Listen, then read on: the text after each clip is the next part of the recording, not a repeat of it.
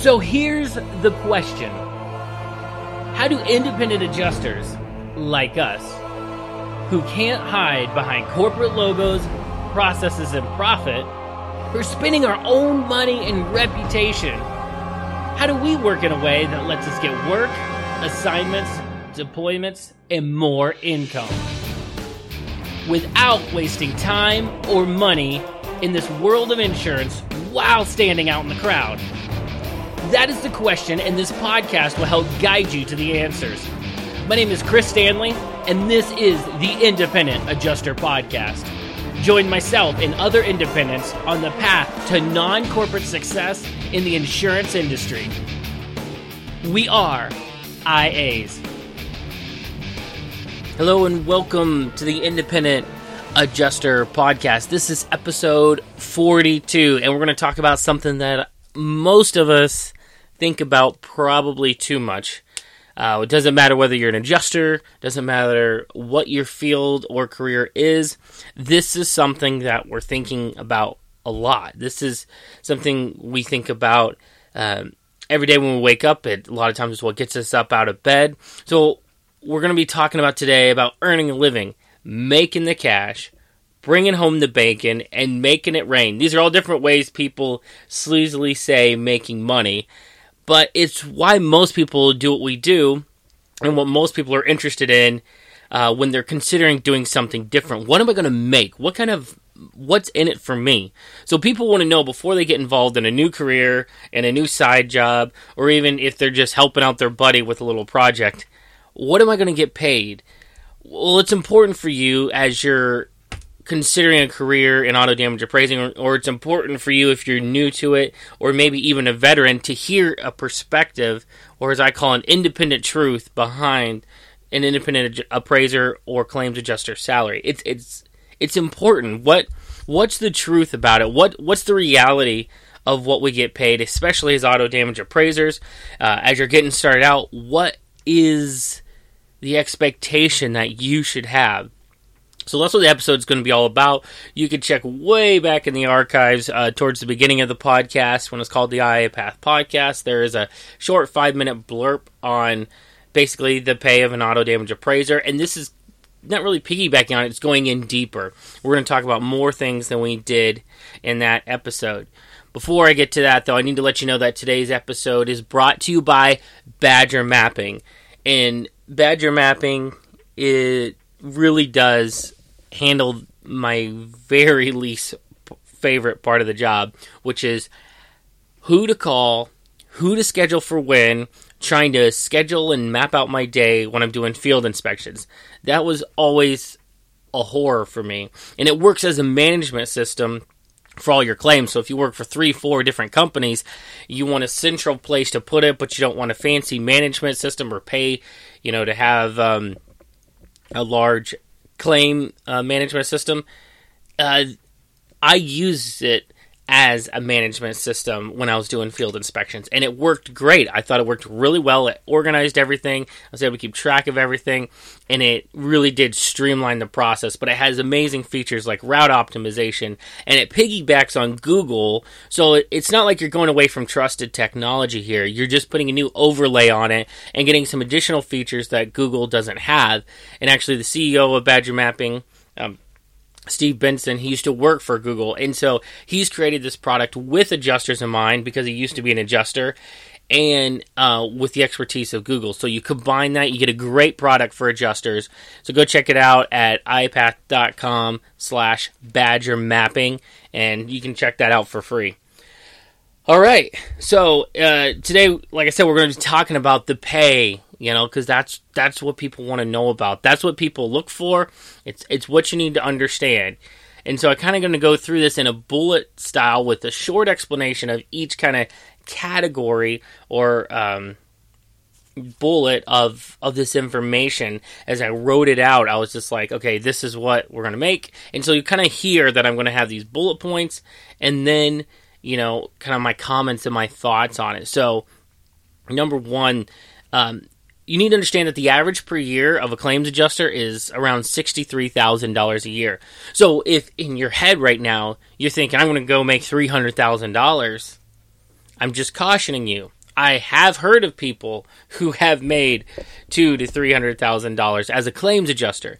But if you're coming into this as an auto damage appraiser or as a auto uh, claims adjuster working in the field in your local territory, you're looking in that $63,000 range, right? If you're going to be a doctor, you know what the doctor range is. Well, your range is $63,000. That's the average. So you got a range then of what, 40 to maybe 100?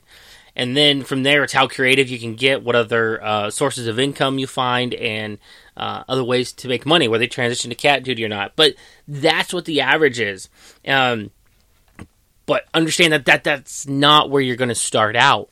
You're not going to start out at even $63,000 a year because you're just getting started. Um, and because of this, this is the average, right? But as IAs and independent adjusters and appraisers, we own our own business. And this may be a shock to you, but I'm going to hammer it over and over is that you own your own business, you control your destiny. So that doesn't mean you're guaranteed $63,000 a year. That's just kind of what you can expect to be able to work your business up to as the average, right? So you can go higher than that, but that's your average. And then it as an IA, I want you to shift your mindset to stop thinking about what's my salary because there's there's no salary. Hello, you're you are a freelancer. You are an independent contractor. And so you're paid in the same manner as a freelancer, which is on a per piece or per file basis. So there's no salary and no guarantees. Okay, so pay type is per file or per piece. You know, there are exceptions such as catastrophic per day uh, pay, but for the most part, we're paid on a per file basis. Just like a graphic designer is paid out on a per piece or per project basis, or a plumber is paid out on a per project basis, independent adjusters and appraisers are paid the same way. You get paid per file. And so that pay amount is about 20 to $80 a file. And that that's a big range, I get it but twenty to eighty dollars is what you can expect. Um, currently, you know, you can take photos only for companies like WeGoLook, OnSource, and, and other uh, IA firms that may work with you to take photos only, starting at twenty dollars a file. And so that's the low end, but you're only taking you're just taking photos. That's all you're doing. But then at the high end is that eighty dollar range is you're working for higher uh, independent auto damage appraiser company or appraisal companies like IANet, Auto Claims Direct, you can get higher, closer to that eighty dollars.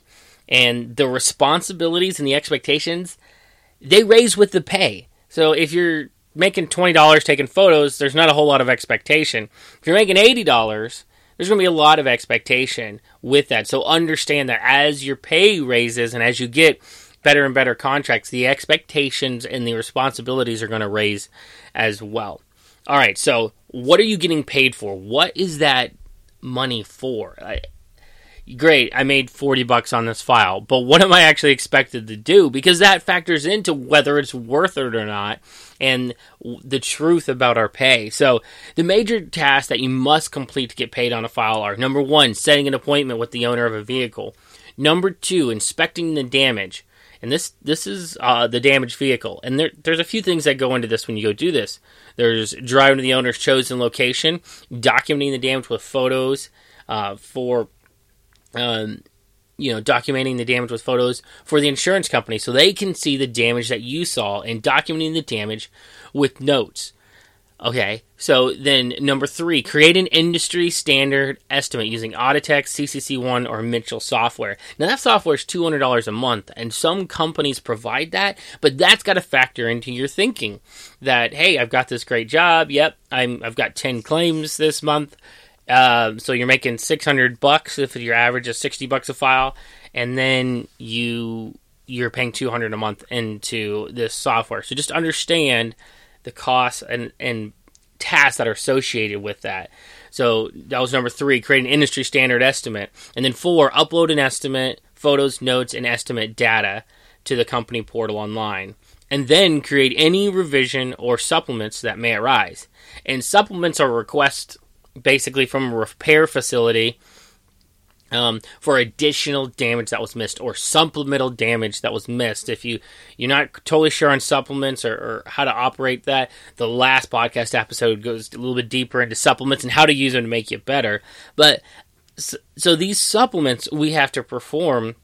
We have to reconcile the repair that the shop is saying they need to do with our records and send that up to the insurance company. So in essence, you're you're kind of adding to your original estimate and then re-uploading everything all over again. It's kind of like starting from scratch on that side. And then um, under most circumstances, you're not paid for supplements.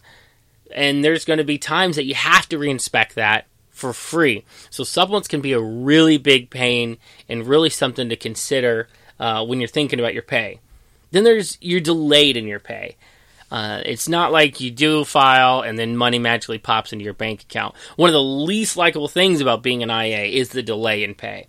And so, what you complete in a month is typically paid to you on the 15th of the next month.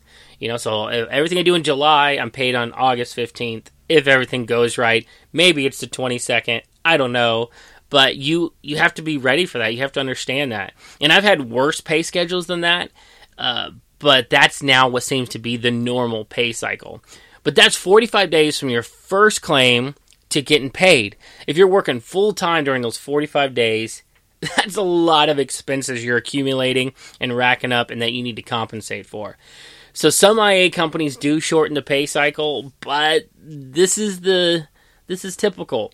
So understand that that's how the pay works. That's the pay delay. All right, and then here's another uh, interesting truth about our pay is that the, the pay hasn't changed in decades. Okay, it, the technology's drastically changed, and, and everything around it um, has has evolved and changed in the process, and digital stuff. But as all that's changed and inflation's come into effect, um, it's interesting that the industry pay has stayed stagnant. As inflation has skyrocketed, skyrocketed in the past 20 years or so, you know, the pay per file has barely risen for the IA. In fact, it's slid backwards. So, not the pay hasn't climbed, but the expectations have. We're expected to do more tasks, even if they're easier. We're expected to do more tasks than ever, and um, as that happens, what what's going on with that is that it becomes a negative and a, and a positive. The sliding backwards of pay and the higher expectations, but these expectations are easier to meet because of technology. But it's still more expectations, more guidelines, more checklists, more forms, all these things. But what's happening is the big negative is that um, the industry is not admitted yet that this sliding backwards in pay or stagnation in pay, what it's causing is it's causing the veteran and skilled adjusters to leave um, or move on to different types of adjusting, and they're getting the industry um, experienced adjusters are getting really frustrated with how there's this cap and they can't seem to make more money. They can't seem uh, to shake off this working the grindstone every single day for the rest of their life just to make ends meet. And now the positive maybe for a newcomer is that it's opening up a huge opportunity for new people. It, and the opportunity, if you can roll with it and learn how to survive and, and just figure out a way to scrap and, and get into the industry, then there's a a possibility of a long term future because there is such a need for not only current adjusters, but there's a huge need because the average insurance professional is at 60 years old. And so a lot of people are retiring in the next few years. So there's this long term game for an independent adjuster getting in that, trust me, if you're on the younger side, uh, these people are going to move out and retire at some point, and uh, there's going to be a lot of vacancies. So just keep that in mind. So the pay hasn't changed in decades, so that's a negative. Uh, but for a new person, it's kind of creating this vacuum of where they need people, and it's kind of up to you how you roll with um, the the thought of this pay because it can really be defeating. But if you become this entrepreneurial minded or opportunity driven person where you're looking, how can I make a difference? How can uh, uh, I fill a need in a way that other people haven't? You might find a way to make money that no one else has. Uh, but just understand the the normal model of being an auto damage appraiser that has not changed, uh, and the expectations have risen, uh, creating this kind of negative vibe around the pay. So, really, is it worth it? You know, uh, all this talk about numbers, Chris. You know, is it worth it? You know, you kind of scared me with the last point. You might be thinking, and um, so I kind of want to share a little bit of, of my numbers and experience from when I was going full tilt in local claims, covering a huge area, put 80,000 uh, miles on my vehicle just doing local claims. And that was at the peak of, of my local claims service. Um, but that was me busting at five, six days a week. And, you know, my taxable income was less than $40,000 a year. I actually made over 80 but my taxable income was like 40,000 and I'm not good with deductions at all. Don't take tax advice from me other than this one. Go get Mile IQ to keep track of your mileage. Just trust me. You can check it out at iapath.com slash mile IQ, but uh, that it's an app that tracks your mileage for you, and that's a huge deduction thing. But so it wasn't like I had all these great deductions or that uh, anything. It was just I had that much mileage um, and that brought my taxable income down. So that is a business is what you really need to look at. Is that's what I actually earned in the government's eyes. So that's probably what I actually earned for myself in reality. So there was a lot of expenses there, twenty to forty thousand dollars worth of expenses, and so I got to keep forty. Uh, but I earned a solid living, and I was running my own appraisal company. I fed my family, and uh, I was it worth it? I believe it was. You know, a lot of people would say, "Oh, that's not enough money," but I earned a living and I learned a skill, and I've had had a lot of fun. Like listening to stuff in my car, driving around. You know, to me, it was worth it. But it just depends what your needs are and what your family's needs are. So I believe that average income of sixty thousand dollars is right on the mark because I could have easily, with better deductions or whatever, you know, probably saved more money and and kept more money and been more responsible for sure. So I, I easily can see that you can get to sixty thousand dollars. That's the right mark. It, it is right. Uh, but can you get rich doing local daily claims? probably not. No, I'd say nope.